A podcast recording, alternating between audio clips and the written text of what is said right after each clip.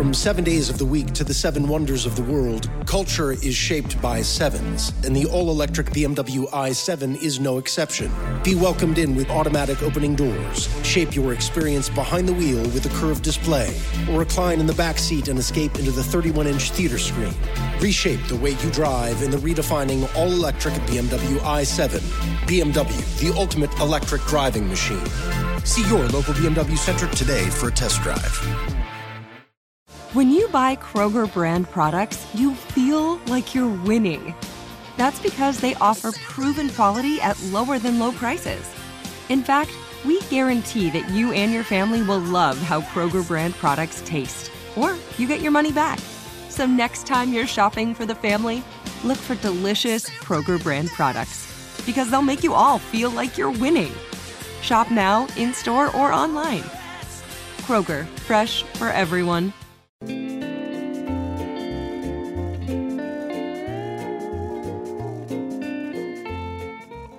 Hello and welcome to another episode of the Odd Lots podcast. I'm Joe Weisenthal, managing editor at Bloomberg Markets.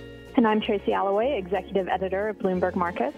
So, Tracy, it's the middle of August, and it's about time for a fun summer episode, don't you think? Yes, I think it is. It, you know, everyone's on holiday. People are thinking about going to nice places with beaches and pools. Uh, let's let's give the people what they want. Exactly right. Um, you know, obviously, summer is characterized by pools, hanging out by the pool, uh, barbecuing, grilling, stuff like that, and of course, there's always a market and economic angle to every story. And so today we're going to talk about these things that we take for granted in the summer and uh, talk about some of the underlying fundamentals behind them. So this is essentially the market edition of the pool party, or the pool party edition of the Markets podcast, I should say.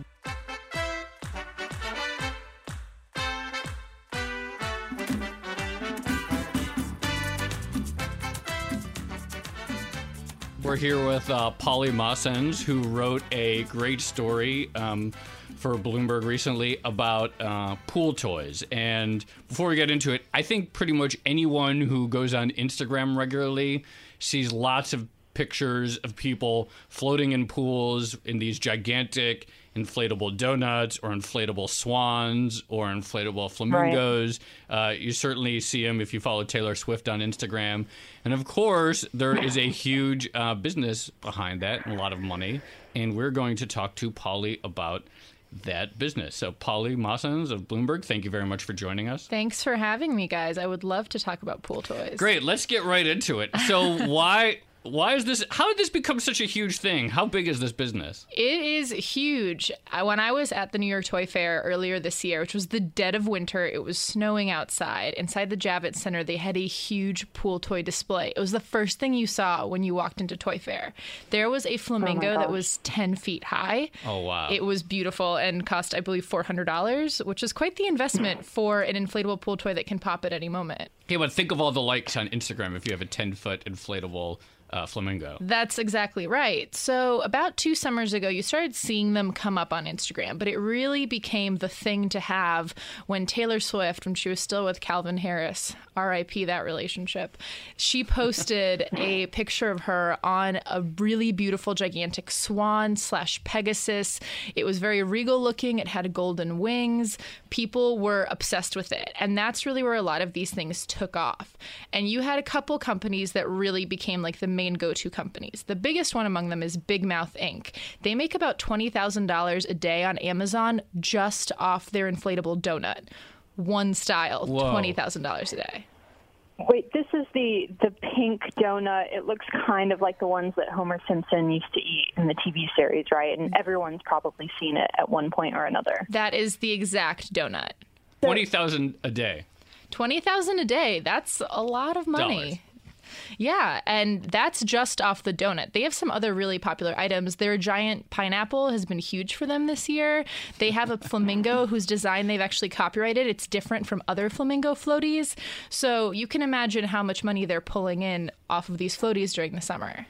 Okay, so with large amounts of money often comes uh, controversy and conflict and competition as other people try to get in on the act. And the donut in particular seems to have attracted uh, some degree of conflict. Walk us through that. Yeah, so Big Mouth Inc., which is the big kahuna of floaties, they have found people infringing on their copyright, specifically on the donut. And they found this on Amazon. They started ordering competitors' donuts that they were trying to sell off as Big Mouth products. And when they arrived, they were flimsier material. And perhaps most offensively, instead of having 12 colors of sprinkles, they only had four. Oh my God. That's, that's, That's terrible. horrific. It I'd is. Be It's embarrassed to Instagram myself with a donut without 12 colors of sprinkles. and the sprinkles weren't even shaded in, so they didn't look 3D.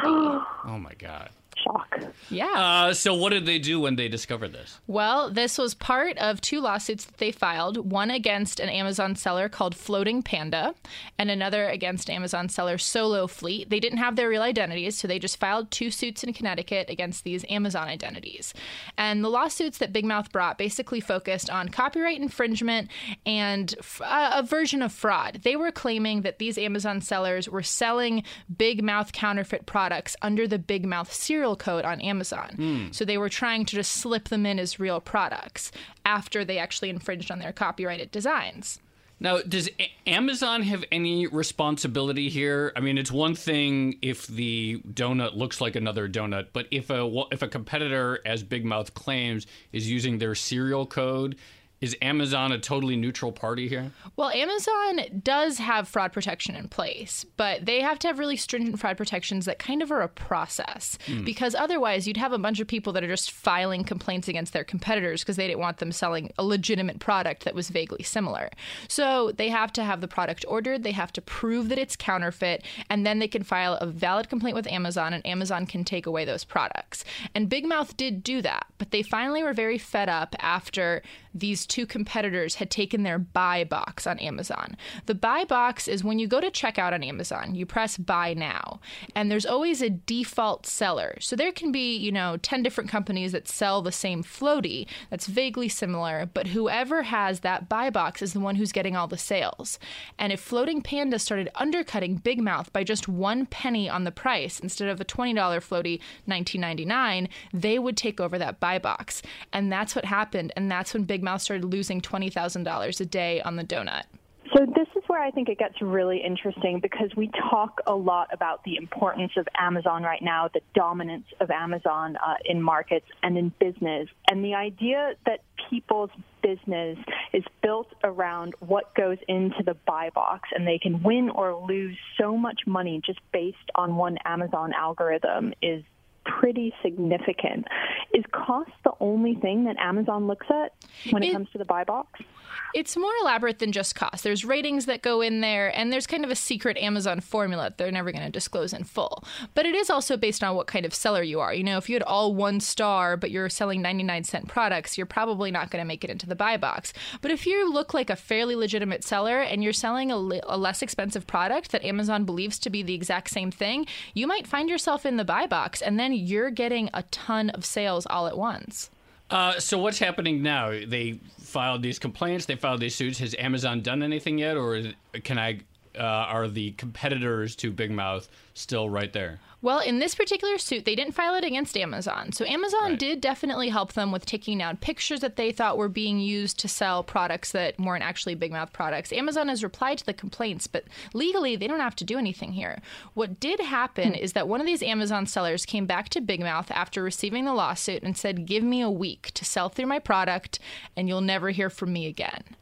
And Big Mouth said, you know, that's not a bad deal. They because their whole goal here is to make this problem go away. They don't want to fight every single Right. person who's selling floaties on Amazon, and they understand that competition is out there, and they certainly don't want to bring these lawsuits. I mean, they've had to actually put two people on staff out of a 22 person office just to police Amazon.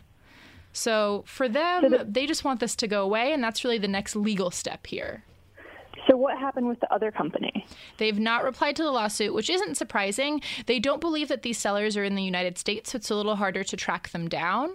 And from mm. there, a judge can make a ruling on the case, but you never know if there's actually going to be any money collected, especially when this is a $4 million collection of lawsuits. I kind of love that response from the one company, which is basically like, yeah, you're right. We're kind of ripping you off, but let us just be in business one more week so we can clear out our inventory and make back our costs and we'll leave. It's like a very sort of um free market Coasian uh, response to dealing with a legal problem. And it is kind of win win, seems much better than a long protracted legal fight. Absolutely. And you don't really want to be left with a warehouse full of floaties. Right. Can't blame them. But think of the Instagram potential. That's, That's true. In your warehouse full of flamingos and donuts. Before we go, there's a fascinating story. What's the big uh, what's the big floaty this year? I think the big floaty is the swan. The swan is a really big deal. It's beautiful. I personally enjoy laying on my swan. I have like five floaties. I feel somewhat biased writing this story because I'm really into floaties. Are they all the Big Mouth brand floaties? They're not. They're oh, wow. they're a variety of floaties, including I bought one on Amazon that was kind of crappy, but it was like seven dollars. Oh, so yeah. you know you have to have a weird one in there. Polly Mosendz from Bloomberg, thank you very much. This is fascinating. I don't think I'm ever going to be able to look at an Instagram pool floaty picture ever again the same way. Thank you guys for having me.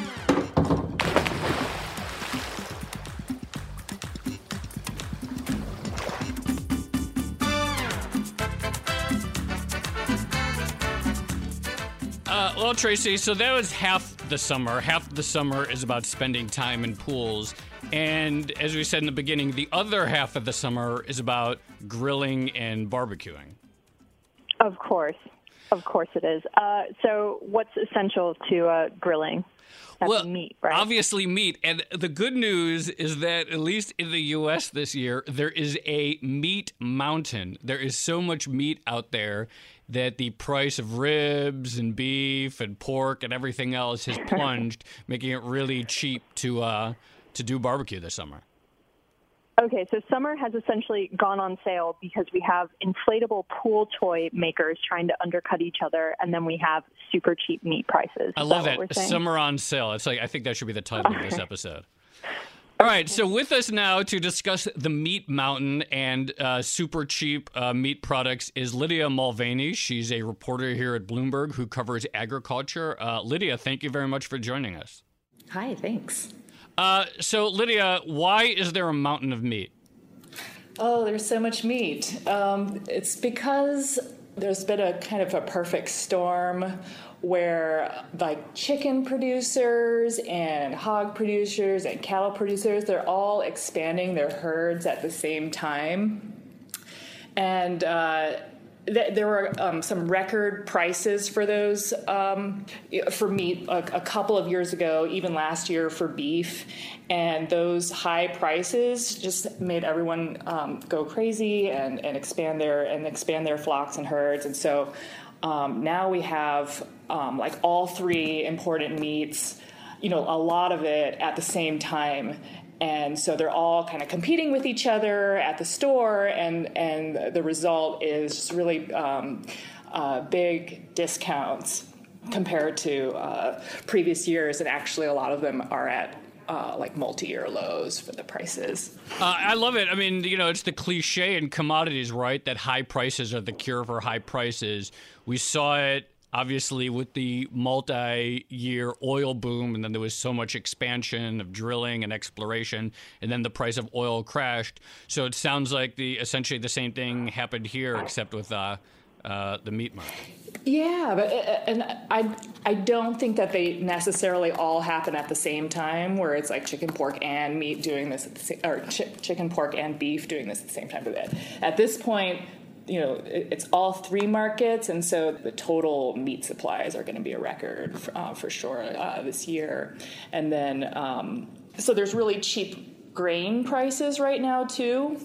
So, so it's even cheaper for producers to produce meat. Um, so there's a lot of uh, people out there saying that this isn't going to stop. It's just going to it's going to go for a couple of years. Um, there's going to be this expansion, and so should have pretty good barbecue prices next summer too, and maybe even the next one. I remember, you know, just a couple years ago, we were talking about uh, global demand for meat really taking off, especially in places like China. And it's kind of surprising to see that supply has been raised so much that it's offsetting what was supposed to be a big increase in, in demand. Yeah, so um, because of the prices um, in the US, uh, meat consumption grew the most in, in 40 years, or some, some very large number uh, in 2015. So Americans are pretty close to like peak meat eating. So we can't actually eat all the meat that's going to be produced in this country.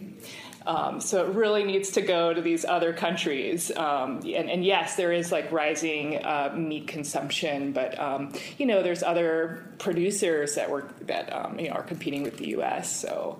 Um, uh, I think it remains to be seen what happens. I mean, basically, if if if you know China and, uh, and other emerging countries aren't going to absorb you know the overflow from the U.S., that's just going to mean it's going to back up here and be even cheaper. So Joe mentioned a potential parallel with the U.S. shale boom in terms of supply rising really quickly to take advantage of higher prices a couple years ago. Was there any technology mm. involved in the um, supply growth in meat? I don't think it's a specific technology, but um, producers are always working on you know breeding more efficiently and getting the genetics right. Um, I think for for pigs, like pigs have way more piglets today than they used to. So Joe's a very keen barbecuer. Can you recommend one specific meat that's the best bargain at the moment that Ooh, you should yeah. be grilling next weekend? That's a great question. Ooh, best bargain. Well, hmm, so in terms of things that were expensive last year but cheap this year. Right, like what's really I should take That would be beef beef is really what's cheaper. What are we talking about? Well, Just for like, it's still expensive compared to like pork, but it's way cheaper than it was last year. So if you're looking for that discount, that would be it. But I guess you know, chicken and pork are just really. They're really down there. Maybe maybe ribs. ribs oh yeah, I, I've been I've been smoking a lot of ribs this summer. I need to actually take a ribs break actually, you know, like p- pulled pork is every. Oh, that's not a barbecue item. Never mind. No, no, no, no, no. Definitely. Uh, I could. But definitely... maybe you can put like pulled pork on your burger. I don't know. I don't know what people do these days. Before we go, how much of a just I realize we haven't hit it. How much of a disc a price crash are we talking about specifically from the wholesale perspective? How much have prices gone down? Okay, so so for for beef, it's about uh, 15% from last year, and pork is about the same. Chicken's about 20% cheaper on the wholesale, like chicken breasts. Um, so, you know, and that's from last year, and there's you know, for, for pork and, and chicken, like they've been going down for like a couple years. So this is actually after some pretty significant um, discounts. So those and those are like multi-year lows. They're like five, six-year lows for the price. Well, it seems pretty clear that this is a good summer to have gotten into doing barbecuing, and with any luck, perhaps not for the farmers, uh, the the summers ahead will be uh, inexpensive as well. Yeah. Well, Lydia Mulvany of Bloomberg News, thank you very much for joining us thank and uh, telling us the good news about meat prices. Thanks so much.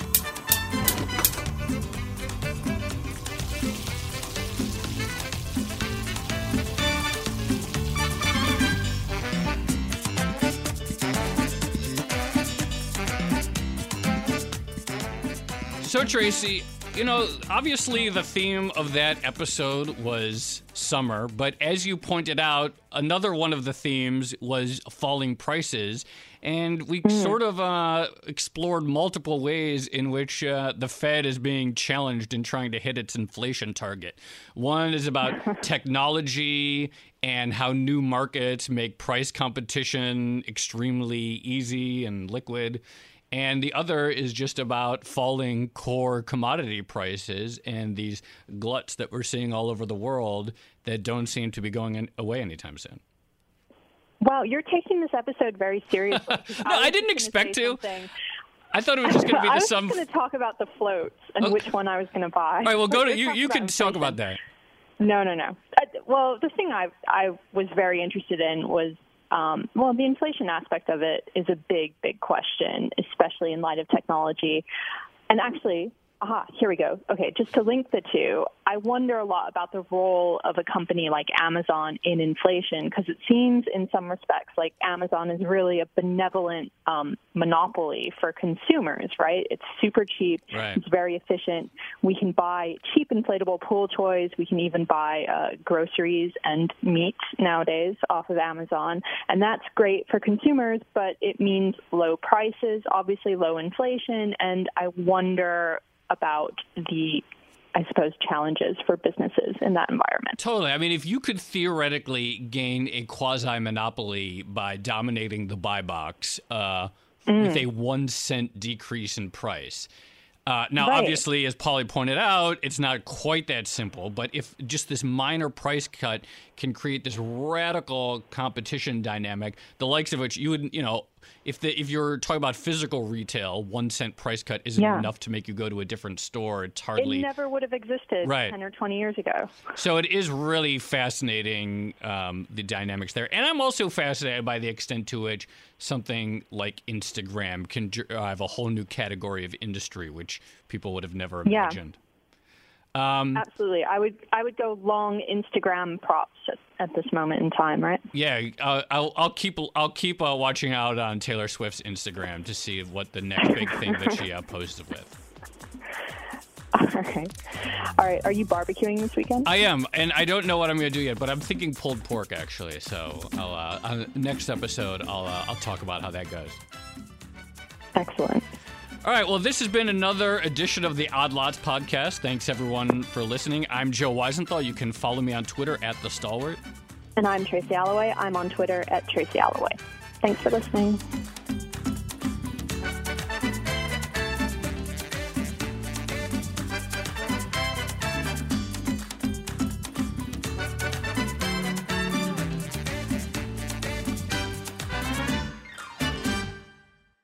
The Hartford understands protecting your business with the proper insurance can be a challenge.